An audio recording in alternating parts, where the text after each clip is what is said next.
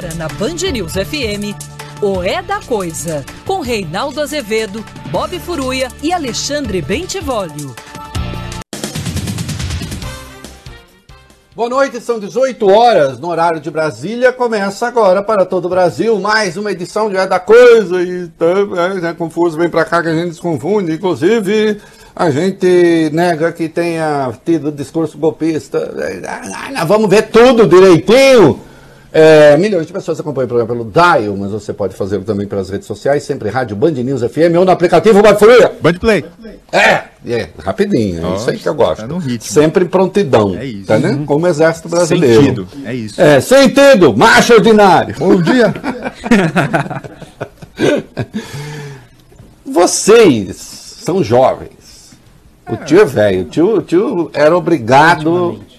Era obrigado nada, porque a gente nem tinha muita consciência de que era obrigado. Mas tinha de saber cantar a, a canção do exército. Ah, é? Né? Tinha, tinha. Aliás, no dia do soldado, 25 de agosto, tem a solenidade na escola. Olha lá. Viu, Valbene? Nós somos a pátria, guarda fiéis soldados por ela amados. Nós somos a pátria fiéis soldados, por ela amados. Das cores de nossa farda, que brilha a glória, Surge a vitória em nosso encerra toda a esperança que o povo alcança.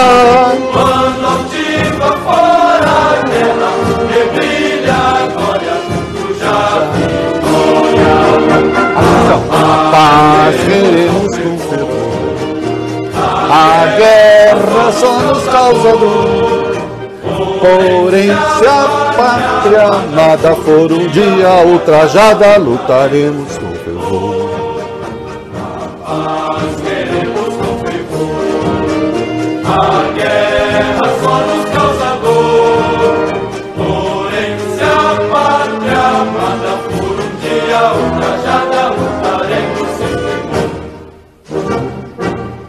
Atenção. Como é sublime saber amar. Olha que coisa linda. E com a alma adorar o lugar onde se nasce. Aqui todo mundo desafinava, vai Furuia. Amor febril pelo Brasil no coração.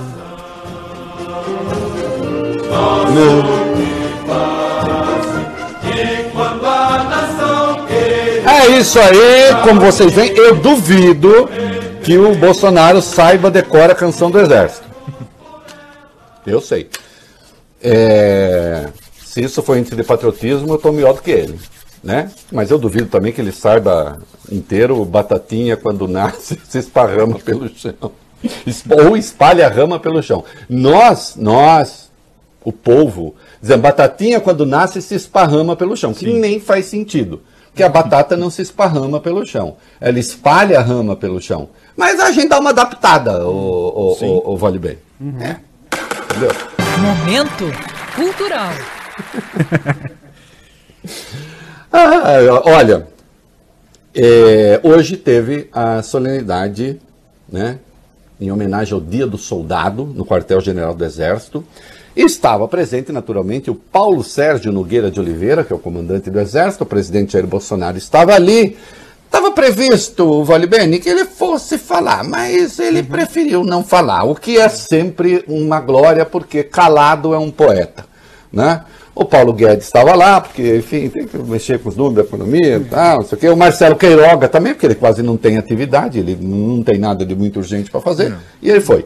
Né? E sim, importante, o presidente da Câmara, Arthur Lira, o Rodrigo Pacheco, o presidente do Senado, o Fux não estava, porque tinha pauta importante eh, no Supremo, mas também, digamos, não é muita hora, né? Do jeito que as coisas andam. É, agora, deixa eu dizer uma coisa. Eu acho que al- alguns coleguinhas meus, os coleguinhas,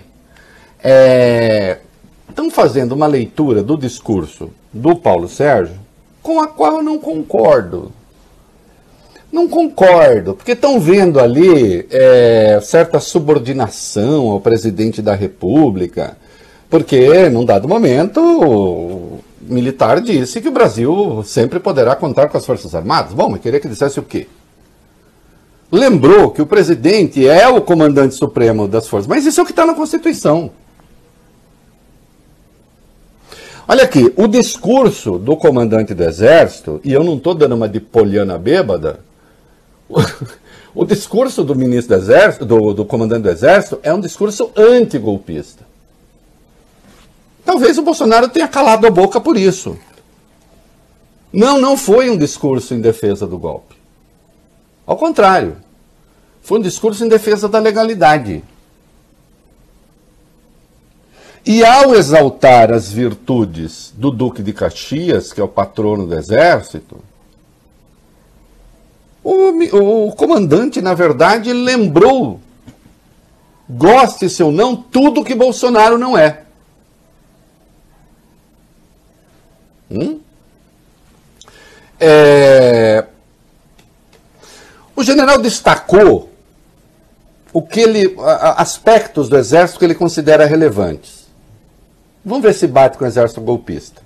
Um exército forte, capaz e coeso, respeitado nacional e internacionalmente. O Bob Ferruia.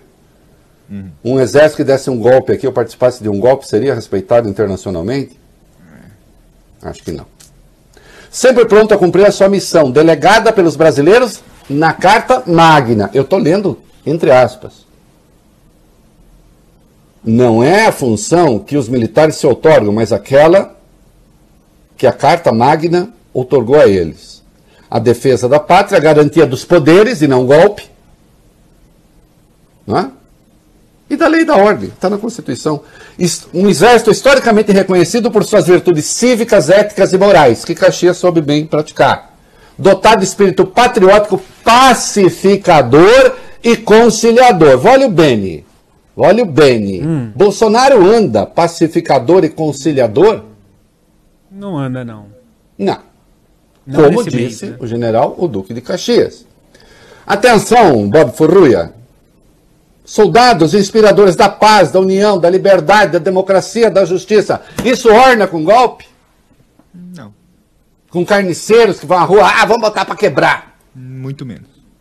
Um exército que tem compromisso com os valores mais nobres da pátria e com a sociedade brasileira em seus anseios de tranquilidade, estabilidade e desenvolvimento. Isso é discurso golpista? Será que o comandante do Exército, o alto comando do Exército, não sabe quais seriam as consequências de um golpe no Brasil, que de resto duraria, duraria pouco tempo? duraria pouco tempo, derramaria sangue, jogaria as forças e o país num valo de atraso que demoraria décadas para se superar, sem contar o isolamento internacional. Será que é isso? O que se quer? Não, eu não sou. Eu trago tudo aqui para vocês. Tem gente hoje dentro do governo querendo desestabilizar o Paulo Sérgio Nogueira Oliveira? Tem. Nogueira de Oliveira? Tem. Como desestabilizar o Edson Léo Pujol? Queriam um Pujol mais afinado com um discurso golpista. Não tiveram. Na sucessão, caiu com o Paulo Sérgio. Continua a fazer um discurso profissional. Com o respaldo do alto comando das Forças Armadas. É bom que isso fique claro. A Marinha tem em torno de 80 mil homens, a Aeronáutica em torno de 80 mil homens, o Exército tem 280 mil homens. Ainda assim, todos juntos têm menos do que militares da PM, que o Bolsonaro tenta inflamar. Agora, será que isso também não tem uma bolha de especulação? Sim, existe gente dentro da PM querendo as PMs, querendo fazer confusão. Nós vimos aqui em São Paulo. Agora, será que estão dispostas mesmo a eventualmente enfrentar o exército?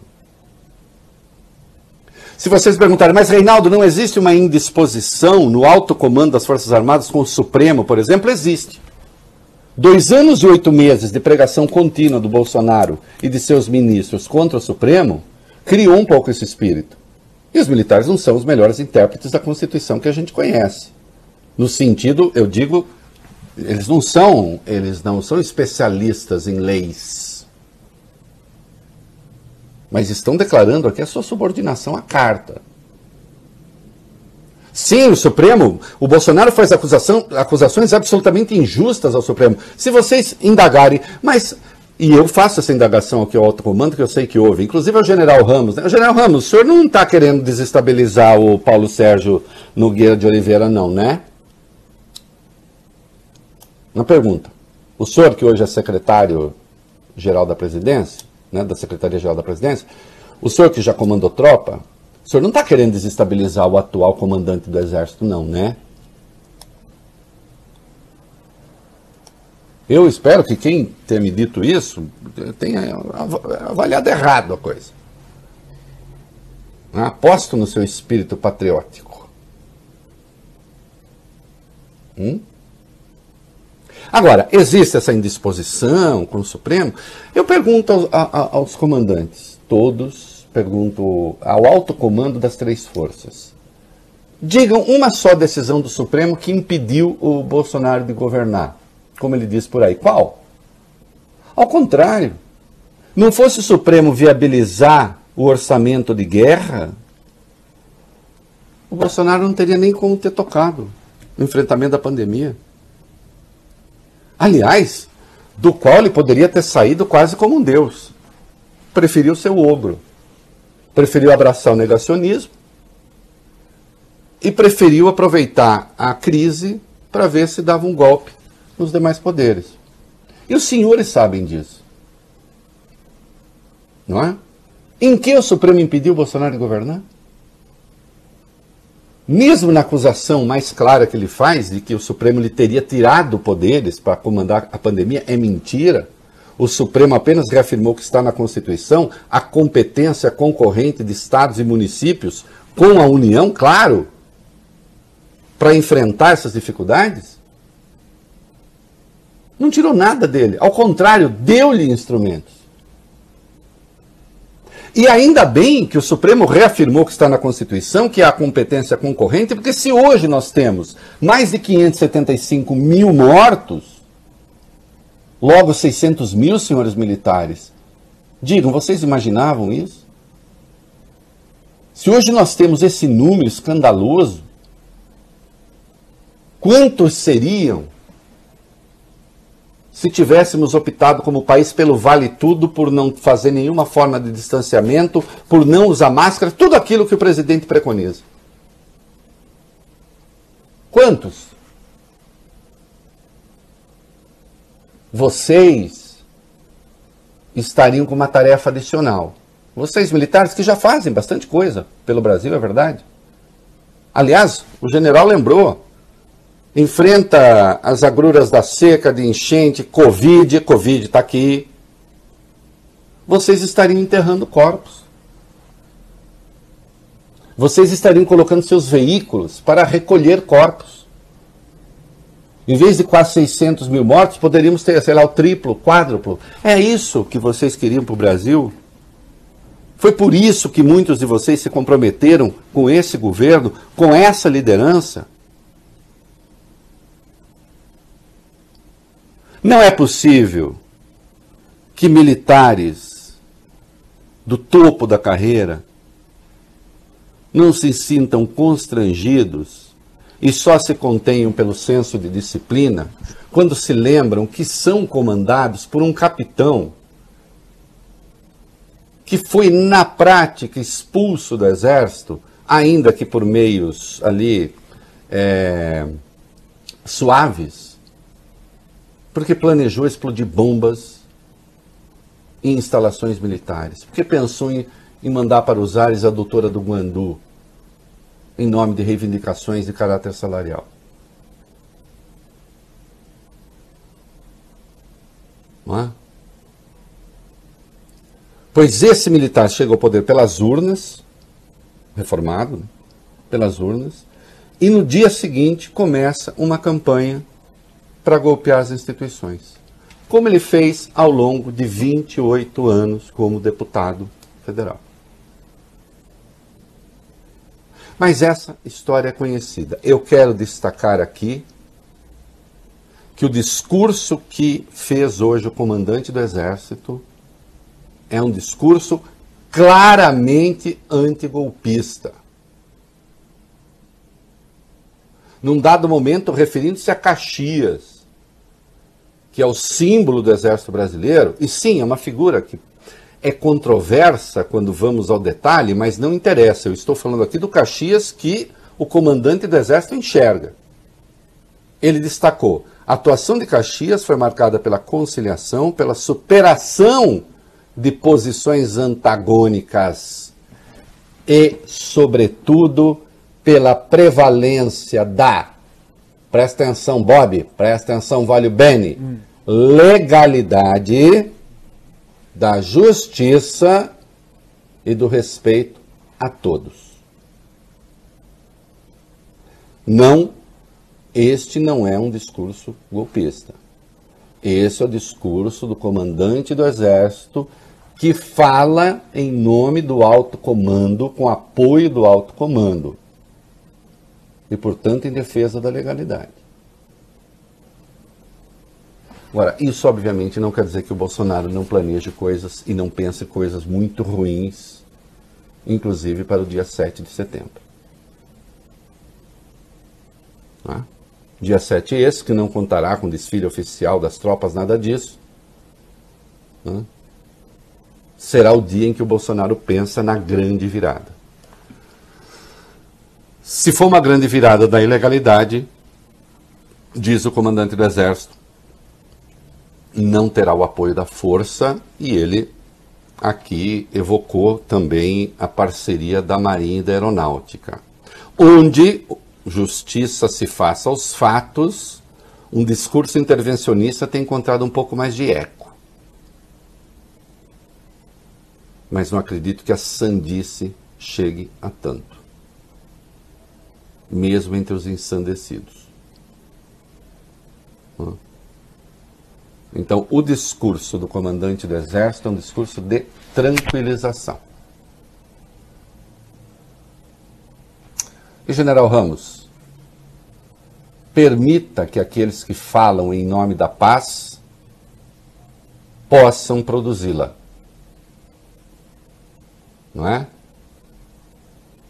Ou o senhor evangélico que é, pensa mais no Deus dos exércitos do que no Deus sem qualificativo. Aqui se fala também do Deus dos exércitos, mas o Deus dos exércitos é aquele nesse discurso que se manifesta pela paz não pelo confronto. Tá falado? É isso aí. Muito bem, vamos dar sequência aqui, é, o Bob Furruia. É, o Bolsonaro, não obstantemente, hum. é, continua na sua pregação, né? Vamos para um A, continua na sua pregação contra o judiciário, contra não sei o quê, vai lá, vai. Ataques contra o poder judiciário, Reinaldo. Entrevista dada ontem à noite ao chamado Canal Rural, Bolsonaro afirmou que o TSE arrebentou a corda ao desmonetizar os canais bolsonaristas nas redes sociais. O Bolsonaro também disse que alguns ministros do Supremo Tribunal Federal têm exagerado, têm se exacerbado e prejudicando, assim, o andamento da nação. E aí ele voltou a usar, Reinaldo, aquele argumento mentiroso, você já trouxe ele aqui, explicou ele pra gente. Sem citar o Alexandre de Moraes, o presidente afirmou que o ministro não pode abrir o inquérito, investigar, julgar e punir. Só que como você já explicou aqui pra gente, Reinaldo, pedir a abertura de uma investigação até o ministro da Justiça pode fazer. Além disso, quem ofereceria a denúncia é o Procurador-Geral da República e ela também precisaria ser aprovada pela Câmara dos Deputados. Exatamente, por dois terços da Câmara dos Deputados. Né? Portanto, é mentira essa história, é uma fraude essa história. Agora, o Bolsonaro não tem nenhum compromisso, isso está evidenciado nesse caso, como em outros, não tem nenhum compromisso com a verdade. isso é muito típico de certa personalidade que tem é, diagnóstico clínico. A compulsão pela mentira.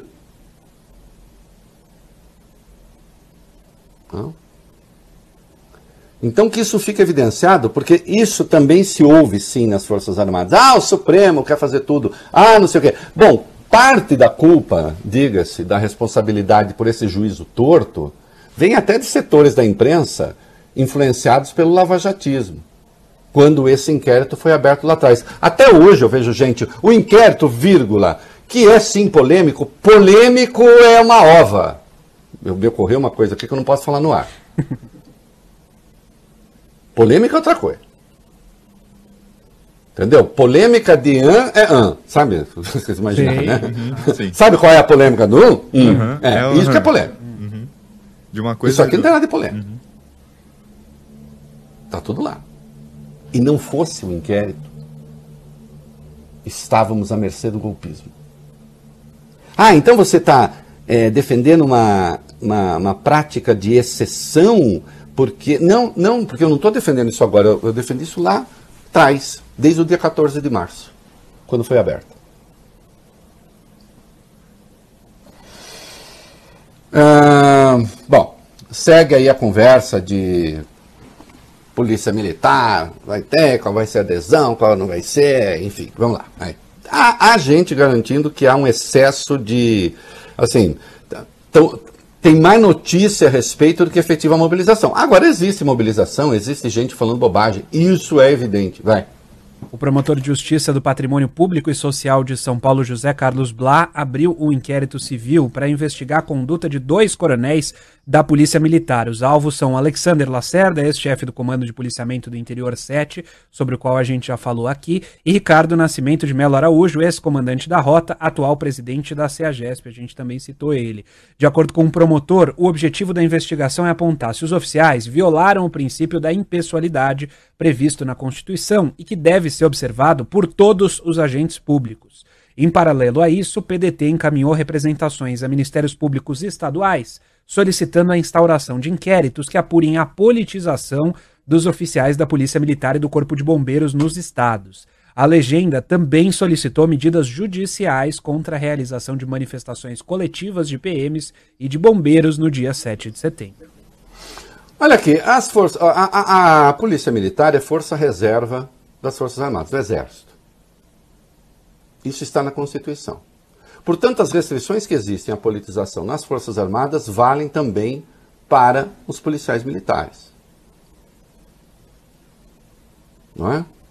Isso que a gente está vendo de militares que estão na ativa, que estão não sei o quê, propondo, enfim, é, manifestações, politização, evidentemente não bate com o discurso daquele que é, então, do ponto de vista militar, o comandante deles todos. Do ponto de vista militar né? já que infelizmente as polícias no Brasil são militares. Quando eu digo infelizmente, não é demonização de militar, é que militar é militar, tem tarefas específicas, a tarefa da polícia é outra. É segurança pública. Ah, do, do, do, das Forças Armadas também, não só subsidiariamente e excepcionalmente. Nenhum oficial gosta de ver as Forças Armadas cuidando de segurança pública porque não dá certo. Não são treinadas para isso. Não? Mas há quem diga que há exagero nisso tudo. De fato, é gente que conhece Bolsonaro, é gente que conhece a PM, que vem de lá, né? Como o Alberto Fraga, numa entrevista ao meu amigo Chico Alves, no UOL. O que, que nós temos aí? Vai lá. É isso, Reinaldo. Apesar da mobilização de alguns policiais, esse ex-aliado do presidente Bolsonaro, coronel da reserva, deputado federal por 30 anos, ele disse não acreditar no motim. O Alberto Fraga, ex-integrante da chamada bancada da bala na Câmara, afirmou que os PMs têm um limite e que não vão arriscar perder os empregos. Segundo ele, na hora que um governador ou um comandante geral expulsar um policial, o Bolsonaro não tem força nenhuma para fazer com que ele retorne ao posto. Alberto Fraga era um dos principais aliados de Bolsonaro, mas eles se afastaram.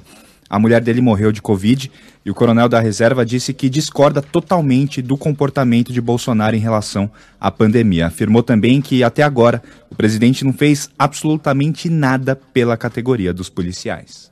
É, existe aí um mito de que o Bolsonaro deu grande, que os, os policiais, não, não tem, até porque os policiais também estão, tão, é, é, existem os limites do orçamento dos estados. O que há é a pregação reacionária, essa sim. Infelizmente. Né? Bolsonaro opõe, olha, porque os bandidos, a PM, senhores policiais militares, senhores policiais militares morreram mais policiais de Covid desde o início da pandemia do que em serviço, enfrentando bandido. A Covid mata mais. Aqueles que atuaram em favor do vírus, pensem um pouquinho, mataram mais policiais do que os bandidos. Esse foi um os bandidos são bandidos, mas isso também, o tratamento que se deu à questão da doença, é um banditismo.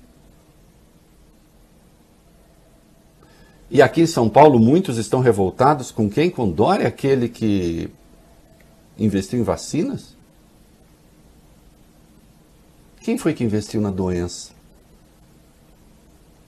Pensem um pouquinho. Não é? Muitos dizem que é uma superestimação é, dessa mobilização. De qualquer modo, cumpre ficar atento, porque sim, Bolsonaro quer o confronto. Restou a ele apenas o confronto. Não restou mais nada. Hã? Ou ele vai falar o que? Do bolso do trabalhador, do controle da inflação. Será? Tem condições de tratar disso? Da vida boa que ele está proporcionando a todos da tranquilidade, do ambiente de paz favorável aos negócios. Esse é o governo Bolsonaro? Não. Restou a ele inventar fantasmas. E isso ele tem feito. É... Esquerdas querem a Paulista, ou pelo menos, se não as esquerdas, os, os que se opõem a Jair Bolsonaro. Como é que está essa conversa aí? É, a oposição ainda tenta levar o ato fora Bolsonaro para a Avenida Paulista. Organizadores dessa manifestação tentam se reunir com o governador João Dória para fazê-lo mudar de ideia, para convencê-lo. Nos bastidores, Dória afirmou que vai seguir a recomendação da Polícia Militar, que diz que é a vez dos apoiadores de Bolsonaro ocuparem a Avenida Paulista. O plano B da oposição é realizar um ato em outro local, como o Largo da Batata, um cenário tradicional das manifestações na capital paulista, na Zona Oeste, em Pinheiros. A preocupação do governo estadual é com a segurança. Dória deve aumentar com isso o efetivo policial para evitar os confrontos entre os grupos. Olha, deixa eu dizer uma coisa para vocês. Tudo, tudo, tudo, tudo, tudo, tudo, tudo que o Bolsonaro quer é confronto. É preciso, inclusive, tomar muito cuidado nas manifestações antibolsonaristas com agentes infiltrados. Qualquer um que resolva optar por atos violentos está fazendo o jogo do Bolsonaro. Seja um agente infiltrado, seja um desses idiotas que eventualmente se consideram realmente black blocs ou sei lá o quê. Estupidez não falta. É, o último ato na Paulista foi anti-bolsonarista, que esse seja bolsonarista. Não tem que brigar por isso. É só na Paulista que se faz ato? Não. O próximo será anti-bolsonarista. Se escolha outro local. E que fique claro que quem quer violência hoje é quem está falando em favor da ruptura institucional. E Bolsonaro está claramente, ele está, o filho está, eles usam essa expressão. Então cumpre não dar uma de inocente útil, de bobalhão. Aquele que, oh meu Deus, deve estar tendo revoada de, de, de, de, de, de é, cupim. Aquele que resolver optar pelo ato violento está prestando um serviço ao ogro da democracia. E é preciso que se tenha isso muito claro. Né?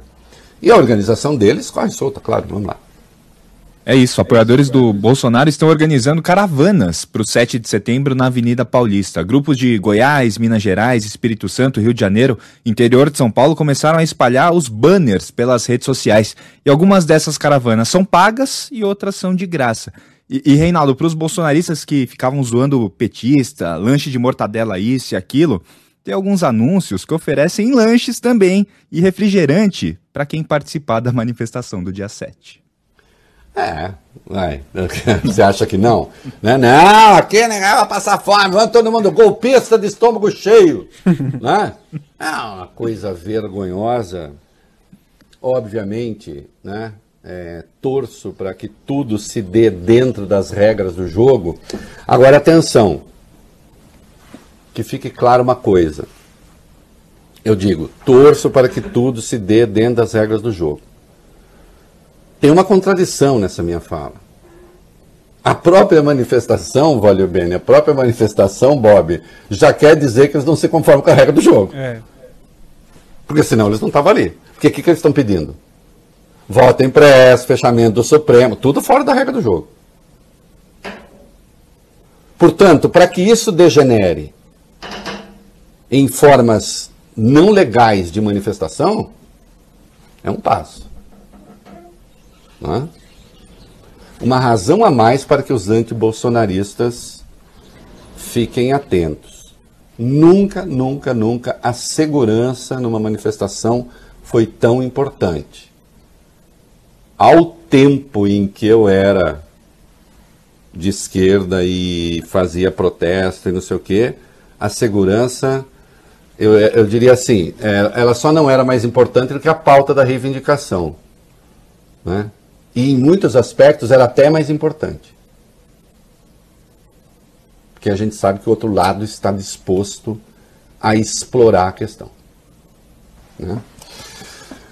É, o MP militar, olha, um rigor que eu, eu, o que eu gosto é da paixão pela investigação ah, que eles têm. Sim. Assim, a apuração ali, dura, firme, Volio Beni, sim. implacável. Tem que ser assim. Nós somos da pátria, a pátria amada, fiéis soldados. Vai, vai lá. O Ministério Público Militar arquivou os, os, processos contra o general Eduardo Pazuello e contra o tenente brigadeiro Carlos de Almeida Batista Júnior, o comandante da Aeronáutica. As decisões do Procurador-Geral de Justiça Militar Antônio Pereira Duarte foram tomadas de forma célere, rápida, em menos de um mês. E ele não investigou absolutamente nada, Reinaldo. Ouviu Pazuello, ouviu Batista e chegou à conclusão que os dois não cometeram nenhum crime militar. As denúncias contra os dois foram recebidas pela ouvidoria do Ministério Público Militar, Pazuello, porque subiu e discursou num palanque político ao lado do presidente Bolsonaro em 23 de maio, e Batista foi denunciado pelas frequentes manifestações golpistas nas redes sociais. É, essa é uma forma de investigação que é muito boa. É... Ô, Pazuello, você cometeu alguma irregularidade ao subir no caminhão lá do Bolsonaro, sendo militar da ativa, numa manifestação golpista? Não, senhor, não cometi nenhuma, não. Ah, então tá bom. Ô, senhor Batista, quando o senhor falou as coisas que o senhor falou ali, parece que deu uma intimada nos senadores, o senhor estava querendo dar golpe? Não, tô não. Ah, então tá certo, então não tem nada. Vai ver que é esse o padrão de investigação que se quer. Né? Não parece que combine muito é, com as exaltações dos valores do soldado da canção do exército, por exemplo. É uma desconversa. Né? Ó, isso aqui é muito grave, porque será que isso é respeito a militar? Isso aqui está mexendo no Putin. Putin. Temos que testar remédio. Pega quem? Pega os milicos. Né? Isso aqui, se for verdade, se for verdade, é muito, muito grave. Né? Vai. Ministério Público Federal do Rio Grande do Sul investiga uma denúncia contra o Hospital da Brigada Militar de Porto Alegre. O local teria promovido um ensaio clínico clandestino com a proxalutamida, uma droga experimental contra o câncer de próstata e que chegou a ser chamada de a nova cloroquina pelo presidente Jair Bolsonaro. Os testes teriam sido conduzidos sem a autorização da Comissão Nacional de Ética em Pesquisa e sem o aval da Anvisa. Os responsáveis pelo experimento foram o endocrinologista Flávio Cadegiani e o infectologista Ricardo Zimmermann. Pelo menos 50 pacientes teriam tomado comprimidos desse remédio. O diretor do Hospital Militar, o Igor Volvax Jr., ele garante que o estudo tinha autorização e o MP nega. Indagado sobre os resultados dessa pesquisa, o diretor do hospital disse que os dados estão sob sigilo porque deverão ser publicados em uma revista científica de alto impacto. Como assim? Mas é, foram autorizados por quem? Foram autorizados por quem? Quem autorizou? Ou agora, é, o Exército autorizou? Quem autorizou? Mas o Exército pode autorizar experimento com remédio? Porque, pelo que eu entendi, é, isso foi usado em, em militares.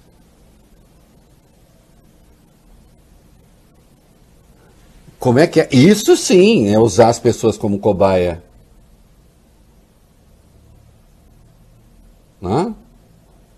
Não, isso tem um cheiro péssimo.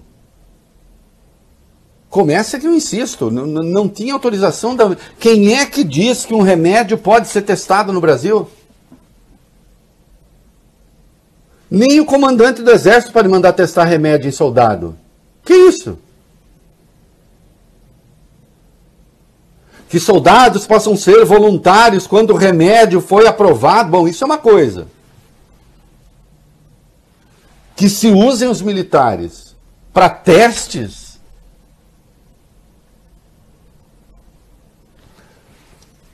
isso é muito sério. Isso sim deveria causar revolta. Se aconteceu desse jeito mesmo. Né? Esse negócio de rachadinha aí, pô. Esse negócio sempre me agora, a rachadinha vem pra cima de mim. Eita, hum, pô. Ai. A Procuradoria-Geral da República abriu duas investigações preliminares para apurar uma denúncia de peculato que é a rachadinha no gabinete do então deputado federal Jair Bolso Bolsonaro. O caso foi trazido pelo portal UOL, que teve acesso a áudios gravados pela ex-cunhada de Bolsonaro, a fisiculturista Andréa Siqueira Vale. Ela é irmã de Ana Cristina Siqueira Vale, a segunda mulher do presidente, e foi funcionária fantasma dos gabinetes da família Bolsonaro por 20 anos entre 98 e 2018, ano da eleição do presidente. Nas gravações reveladas pelo UOL, Andréa contou que devolvia 90% do salário. Ela também revelou que o irmão dela, ex-cunhado de Bolsonaro, foi exonerado pelo hoje presidente por se recusar a entregar a maior parte do salário quando era assessor do então deputado federal. Segundo a Procuradoria-Geral da República, esses áudios são objeto de duas notícias de fato, uma delas tramitando agora na própria Procuradoria-Geral da República e a outra na Procuradoria da República do Distrito Federal. Bom, tem que investigar, né? É, é, infelizmente, infelizmente, eu digo porque para o Brasil, obviamente, não é bom né, ter um presidente metido com essas coisas, eventualmente, a sua família. É, há evidências de que a chamada prática da rachadinha, que é peculato, também passou pelo gabinete do então deputado Jair Bolsonaro. Que, como é evidente, é o chefe em conteste da família é Bolsonaro. Ele quer ser o chefe em conteste de todo mundo, também da Constituição, né? Porque não seria da família.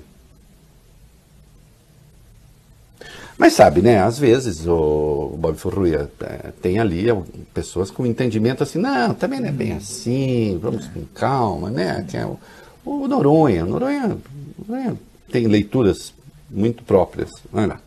João Otávio Noronha, ministro do Superior Tribunal de Justiça, ele voltou a suspender a tramitação da denúncia apresentada pelo Ministério Público do Rio contra o Flávio Bolsonaro, o Fabrício Queiroz e outras 15 pessoas no caso do peculato da rachadinha.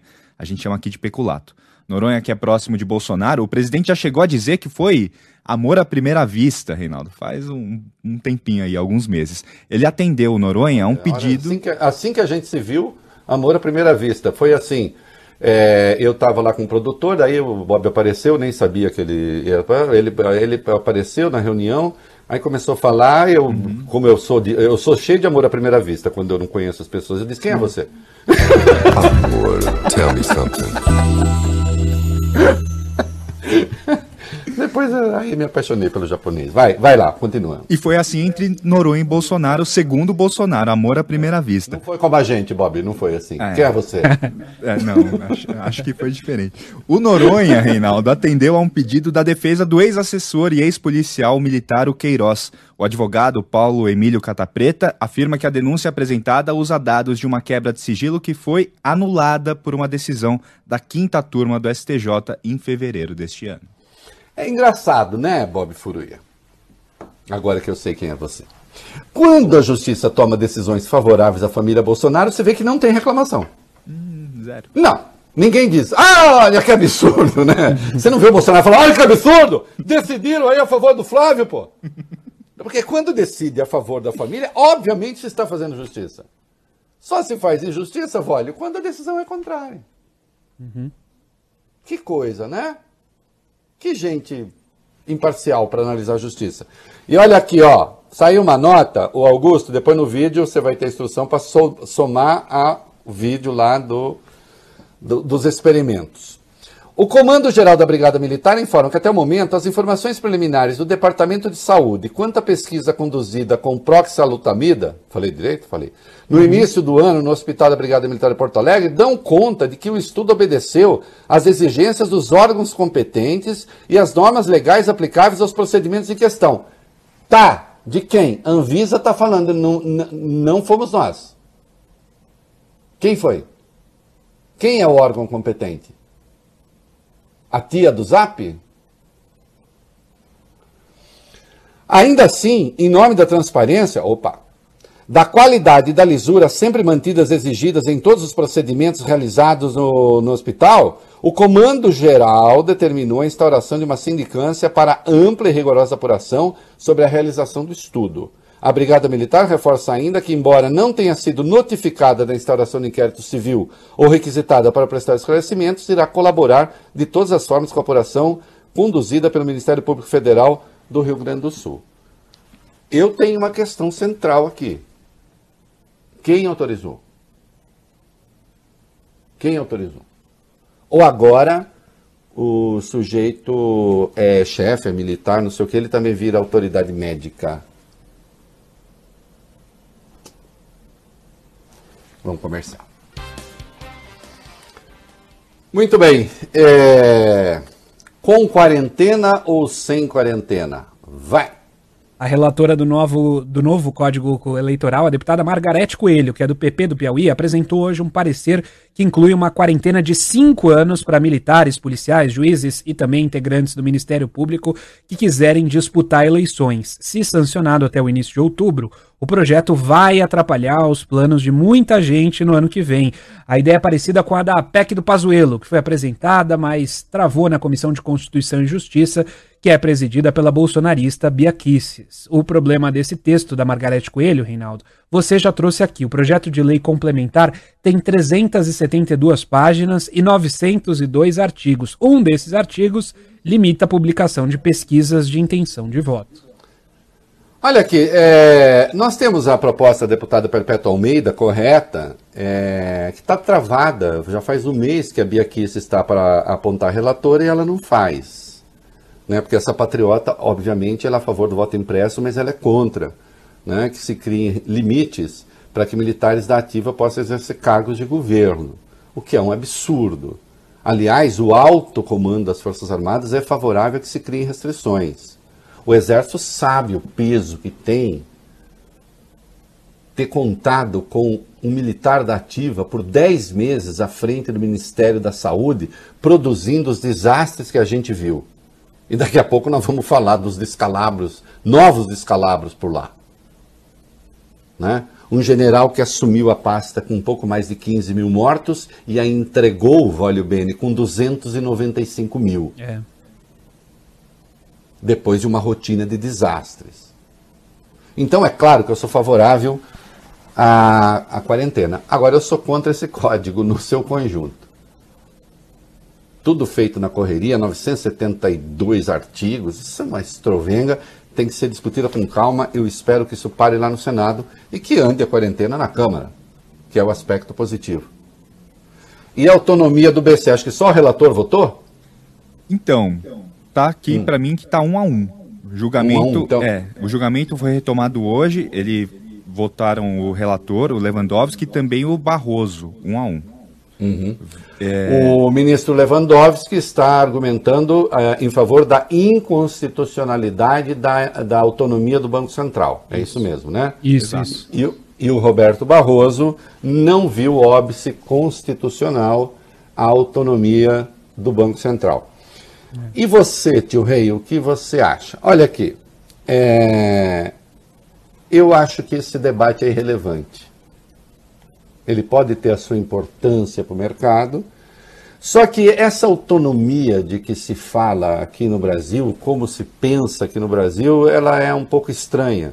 Porque você tem, por exemplo, o, o, o Roberto Campos Neto, que é uma pessoa boa, competente. Ele é autônomo, mas vive conversando com entes de governo, vive, vive é, presente em reuniões oficiais, a reuniões oficiais. Bom, ou é autônomo ou não é. Né?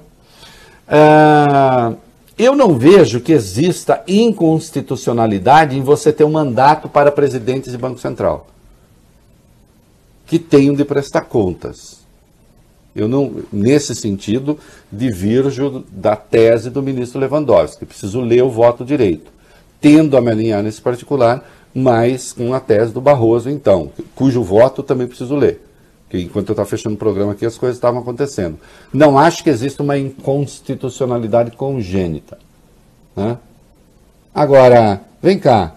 Será que isso é realmente uma questão hoje definidora do Brasil? Em certa medida, virou quase um fetiche. Né? E tinha uma outra questão importante hoje, mas foi adiada, é isso? Isso. Ainda não teve análise na pauta do Supremo o chamado marco temporal para demarcação de terras indígenas. Pelo critério, os índios só podem reivindicar áreas que eles já ocupavam antes da Constituição de 88. A tese foi acolhida pela Justiça em 2009, ao conceder ao governo de Santa Catarina a reintegração de posse de uma região onde viviam os povos da etnia Xokling. A FUNAI entrou com recurso, ONGs e os indígenas consideram o texto falho, argumentam que muitas tribos não estavam nos territórios nessa data, em 5 de outubro de 88, porque foram expulsas durante a ditadura militar, por exemplo. Pelo menos 6 mil indígenas estão acampados na Praça da Cidadania em Brasília e vão ficar lá em protesto até que o Supremo decida essa questão. Ó, nós ainda vamos voltar a essa questão, vamos ver quando o Supremo vai votar. É isso aí. Tô ouvindo música aqui, não quero mais falar de notícia. Qual que é que você estava ouvindo? Surpresa. Vocês vão ouvir no fim. Ô, aqui. Quando vocês acham que tudo. Ó, se você fala assim, a, a CPI da Covid já revelou todo o circo de horrores. Não tem mais o que revelar. É. Tudo isso na gestão de Eduardo Pazuello. Tudo isso na gestão de um general da ativa. É por isso que eu defendo que as Forças Armadas fiquem longe, fiquem longe de governo. Apareceu uma entidade fabulosa hoje, Já sou fã. que é o, o banco FIB. Vocês sabem o que é FIB em inglês, né? FIB é. Não chega a ser uma gíria, já está incorporada. Sabe o que é FIB? Mentira. Mentira. Uma mentirinha, uma falseta. É. E o banco tem esse fabuloso nome, o Bob Furuia. Talvez escolhido.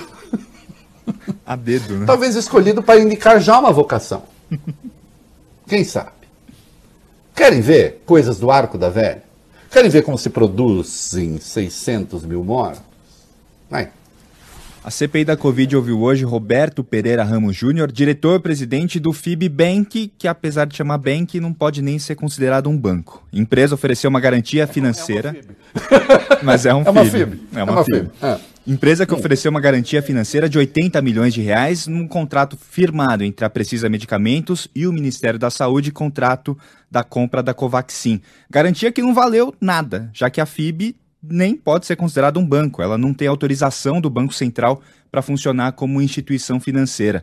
Os senadores tentaram descobrir como que o governo aceitou essa garantia, mesmo com tantas irregularidades. Esse Bob Furuia, na compra de preservativos pela Precisa, também o banco, é, é- o- o- essa estrovenga, é o garantidor.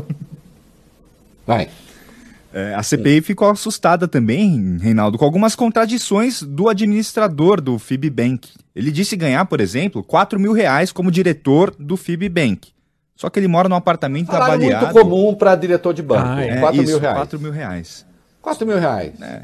É, aquela vida É o que o mercado paga. Isso. vivida ali na babesca, entendeu? 4 mil, diretor de banco. E um banco que tem, é, tem um capital social modesto, como nós vamos ver. Vai, continua. É, ele, ele ganha 4 mil, falou que ganha 4 mil e mora num apartamento de 500 mil. Aí o pessoal estranhou um pouquinho. Ele também afirmou que considerava a FIBBank uma, uma companhia de pequeno porte. Só que aí o presidente da comissão, Reinaldo Omar Aziz, ele ficou revoltado. A gente vai mostrar aqui pra vocês agora. O senhor disse que é uma empresa pequena. Em estrutura, sim. E qual é o capital social dessa empresa pequena? 7,5 bi. Não, repete aí, por favor. A estrutura é pequena, É, mas o capital Jorginho, 7,5 bi. Vossa Excelência, que é um expert em pequenas microempresas, que tem lutado muito pelo Brasil nessa situação, me diga, me explique, Vossa Excelência, por favor, se uma, é uma empresa pequena que tem 7 bi e meio de capital, me explica para o Brasil. Brasil, por favor. Por favor. Só falta Explique pro ele, só falta ele administrador. ter pedido um Pronamp também. Não, ele não, é, pediu, é? explica aqui, porque eu perguntei qual era a formação dele, até para saber qual é a formação. O, ele não é nenhum, ele é administrador de empresa.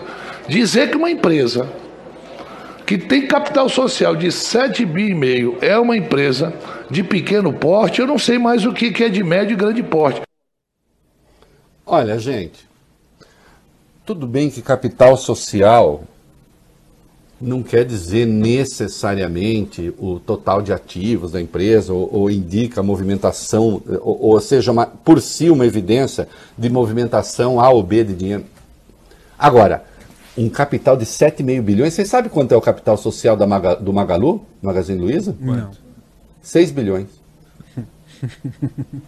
É por isso que eu digo que o capital social não quer dizer o tamanho necessariamente da empresa. Mas não quer dizer nessa dimensão que eu estou falando. Tem um capital social original e olha o tamanho que tem o Magalu da operação do Magalu. Agora, se você tem um capital social de 7,5 bilhões, não há como, com um capital social desse, você não ser uma grande empresa. E é nada. E, e tem um dado interessante. Desses 7,5 bilhões, Bob Furruia, o Vale Bene, 7,2 bilhões se refere a um terreno. Um terreno de 7,2 bilhões de reais. Deve ser metade do estado de São Paulo. E o cara ganha quatro pau. Morar num apartamento de 500 mil ganha- ganhando quatro pau, sinceramente, aí eu não acho contradição, porque você pode, por meio de financiamento, alguém ganhando 4 mil, pode até conseguir morar num apartamento de 500 mil, que não é assim é, um valor exorbitante. Né? É, é possível, o cara economizando, por aí não há contradição. Agora, o que não é verdade, nada do resto é verdade. Nada do resto é verdade.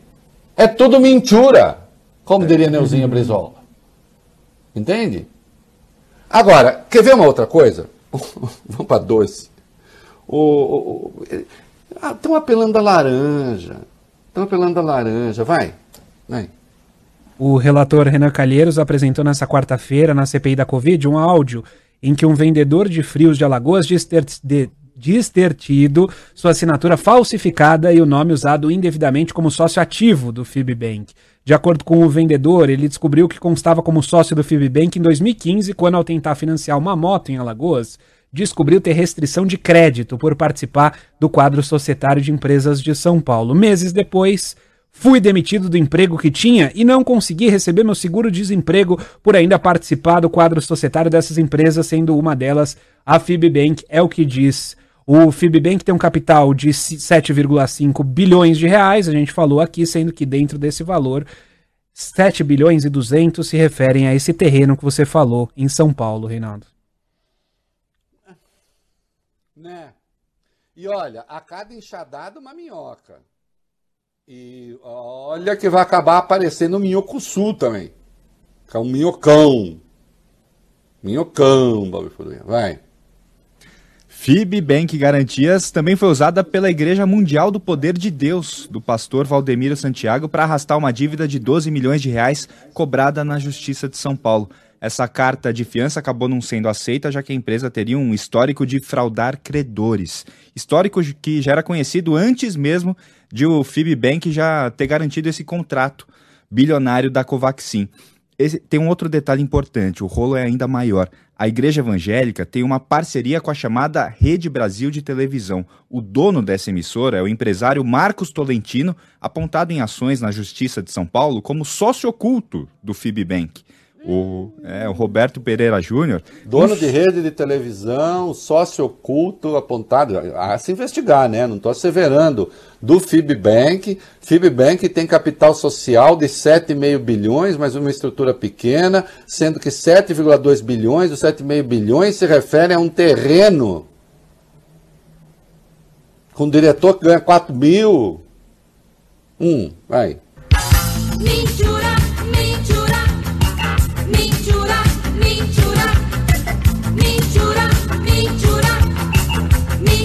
É. O. Tem mais, tem, tem mais coisa? Você, você leu tudo Tem, o tem, tem mais um pouquinho, Reinaldo. É. O Roberto Pereira Júnior, que foi ouvido hoje na CPI, ele não soube responder a várias perguntas, o que aumentou a suspeita dos senadores sobre quem de fato comanda o Fibbank. Isso, quem? Quem? Quem? Quem? O sócio proprietário oculto poderia ser exatamente o Tolentino, que é amigo próximo do deputado federal Ricardo Barros. Os dois estiveram com o presidente Jair Bolsonaro no Palácio do Planalto no dia 13 de julho. Ai, meu Deus, tudo vai se fechando. E, e olha, falta fechar coisa aí. Vai ter mais coisa que vai ser fechada. Às vezes as pessoas fazem escolhas erradas, né? Fazer o quê? É, Ainda a CPI, vai, vamos lá. Hoje a comissão aprovou a convocação do motoboy Ivanildo Gonçalves. Dados do Conselho de Controle de Atividades Financeiras mostram que ele sacou 4 milhões e 740 mil reais para a empresa VTC Log, a responsável pelo transporte de insumos do Ministério da Saúde. Grande parte desses 4 milhões foram sacados em dinheiro vivo, na boca do caixa. O Jornal de Brasília conseguiu conversar com o Ivanildo e ele disse que parte do dinheiro foi depositado na conta de pessoas que ele nem conhece. O motoboy também não soube explicar por que transportava tanto dinheiro em vez de fazer transferências bancárias. Lembrando que existe aquela suspeita envolvendo a, VC a VTC Log do pagamento de um mensalinho de até 300 mil reais a aliados do governo. Bom, vocês querem que eu fale que cheira mal por si? Acho que não precisa, né? Não. né? Tem, tem caroço nesse angu, né? Obviamente. É isso aí. Bom, você viu, né, Bob Furuia? Já não tem mais pudor, é meu São Paulo é isso, mesmo. você viu? Não queria tem- falar nada, mas da outra vez o deu má sorte o isso aí, O cara admite, assim, entendeu? Eu e o meu Corinthians, né? Aquela coisa, ah, até tá dando uma reagidinha. vai. Ah, eu não tenho. É, o Rodrigo Pacheco rejeitou, evidentemente, o pedido de impeachment, a denúncia de impeachment do Bolsonaro, mas quando reunir a rede, eu volto a falar. É, com o poder de síntese que Deus lhes deu, meninos, vamos lá, rapidinho, vai. Com folga, o plenário do Senado aprovou ontem a recondução de Augusto Aras ao comando da Procuradoria-Geral da República, 55 votos a favor, 10 contra, confortável, mas menor do que a primeira vez, há dois anos o placar tinha sido de 68 a 10. Eu já falei tudo que havia a falar a respeito disso aí, né? Inclusive porque eu votaria contra, mesmo reconhecendo que tem aspectos positivos, mas aspectos positivos não são suficientes para fazer frente à omissão do Procurador-Geral da República. Ah, e o Bolsonaro está deixando claro que ele quer um Mendonça independente, Vólio Bene, assim, independentaço. É, negócio é independência no, no, no, no- STF. né? É, Bolsonaro fez, diz que André Mendonça fez duas promessas a ele caso seja aprovado como ministro do STF. A primeira, a tal oração no início da semana. Toda terça, Mendonça abria a abriria a sessão da corte com uma oração religiosa. E a segunda, a segunda promessa seria um almoço semanal com o presidente. Ele teria se comprometido, segundo Bolsonaro, a almoçar pelo menos uma vez por semana com ele. Olha, ah, Mendonça, você entende porque eu considero que a sua condução ao Supremo é congenitamente inaceitável? Né? Tá ruim, filho, tá ruim. É, o lobby que você anda fazendo, tal, que é legítimo. Agora, ou Vossa Excelência deixa claro que quer independência, ou então já fala: não, eu vou lá para ficar de joelhos mesmo e gostaria muito que vocês endossassem meu nome para que eu pudesse fazer direito o meu trabalho de joelhos. Né? Porque agora, Mendonça, tem que falar: não, eu não prometi. Mas e se prometeu, né? Então, e aí? Né? Vai lá todo, vai lá toda terça-feira, sei lá que dia, ace- acertar a agenda com o presidente? Hum. É, meus amigos aí, vamos botar os amigos dos Bolsonaro no lugar certo, vai.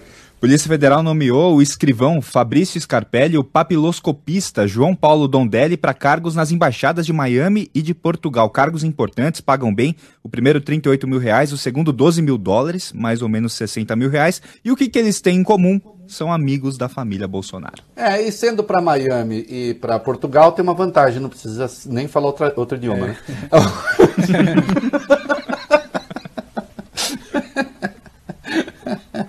ai, ai, e o Alan dos Santos, vai.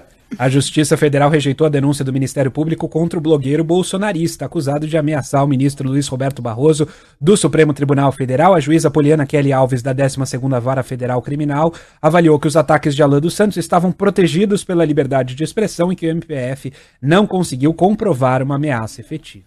Olha, eu escrevi um texto a respeito hoje, foi uma das decisões mais absurdas que eu já vi da Justiça. Evidentemente, decisão da Justiça, a diferença do que faz Bolsonaro se respeita, né? Mas se discute. Uma decisão absurda, porque a juíza disse que não viu ameaça e, e- e com alguns argumentos muito estranhos, entre outras coisas, porque o próprio Barroso não, não, não teria se sentido ameaçado. Se ele não se sentiu, então, se não demonstra temor, aí num dado momento ela dizia, uma autoridade não pode sentir temor diante dessas coisas.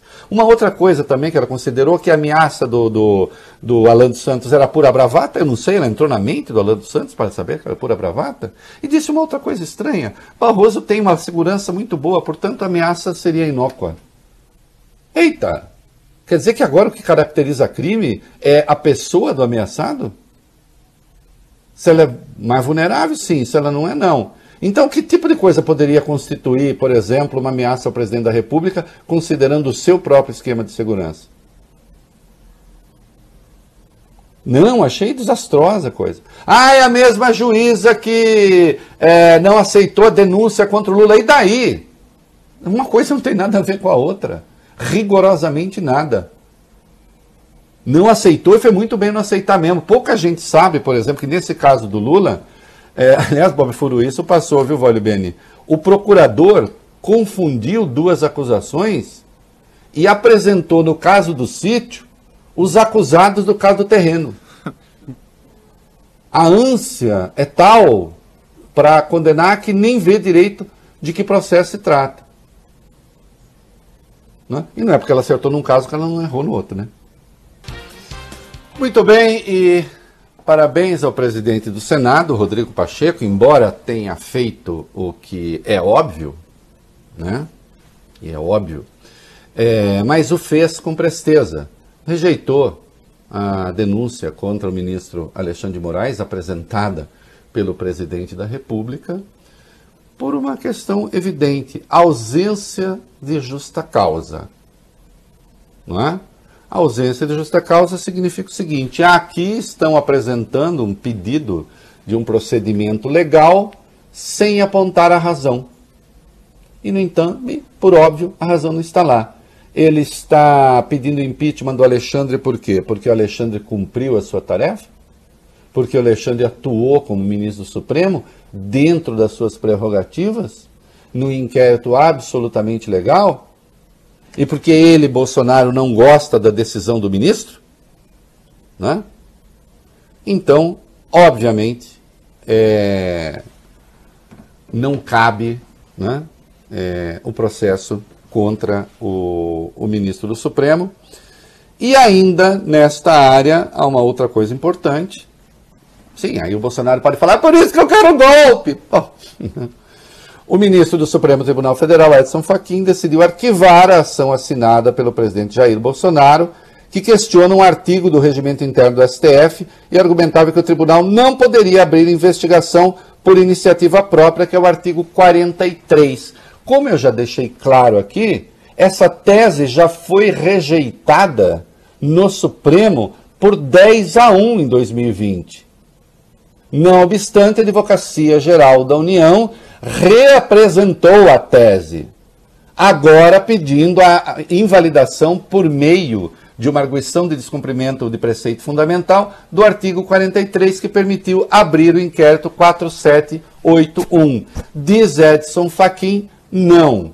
Evidentemente, Bolsonaro está sendo derrotado duas vezes pela lei. O Senado está dizendo não há justa causa para o impeachment de Alexandre de Moraes.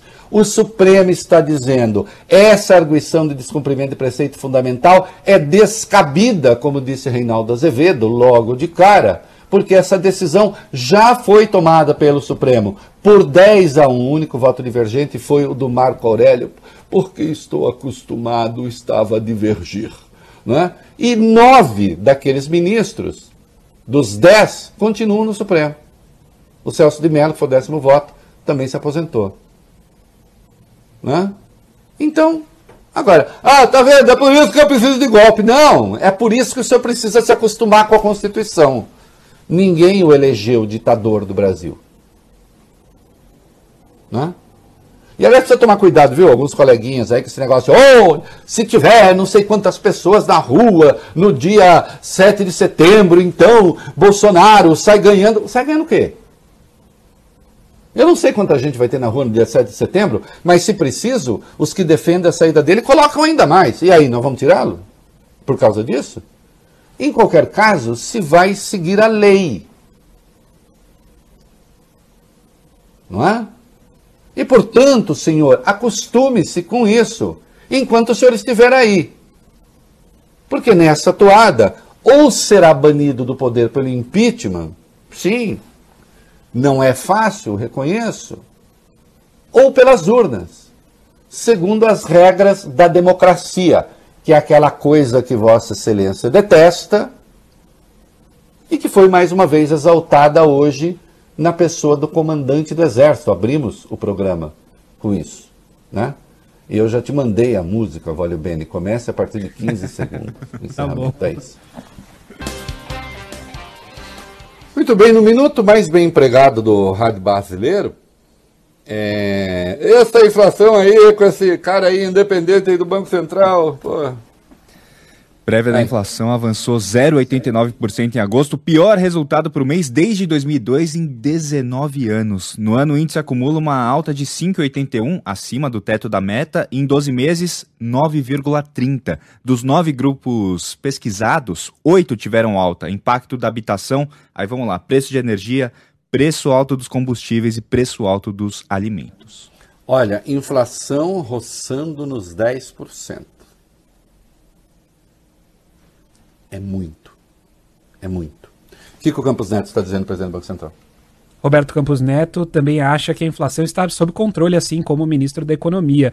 Durante evento online promovido por uma corretora de investimentos ontem, o presidente do Banco Central, o evento da XP, ele disse que a instituição tem os instrumentos suficientes para fazer a inflação recuar no horizonte relevante. Chefe do tal IBC Independente, Campos Neto, fez uma defesa do governo Bolsonaro, pediu aos empresários para que olhassem além dos ruídos causados pela reforma tributária e pela PEC dos precatórios. Ah, não, é, tem instrumento, juro. Vai, vai levando aí, até ver se baixa. É isso aí. Vai, cante de Javan, viva a antropofagia amorosa. É isso aí, meninos, até amanhã.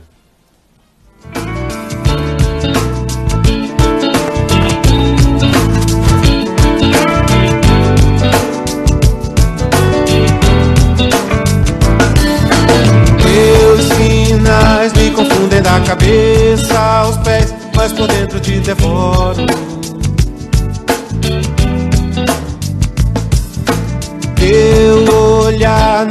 Exato quem tu és, mesmo assim eu te devoro.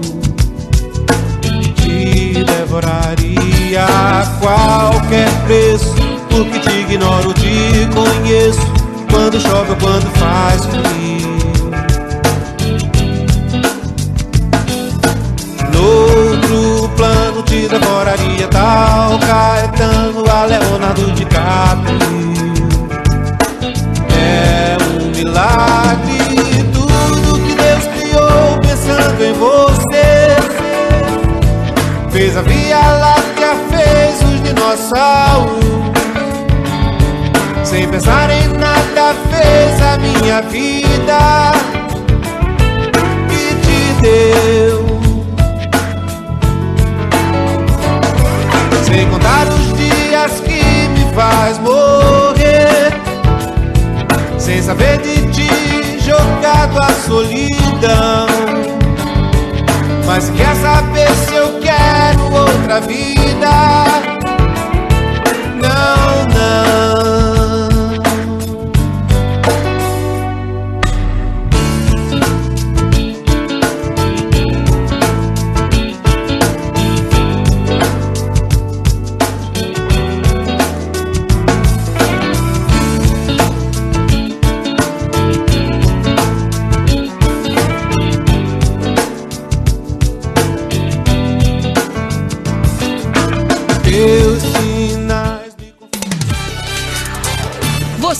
ouviu o É da Coisa na Band News FM.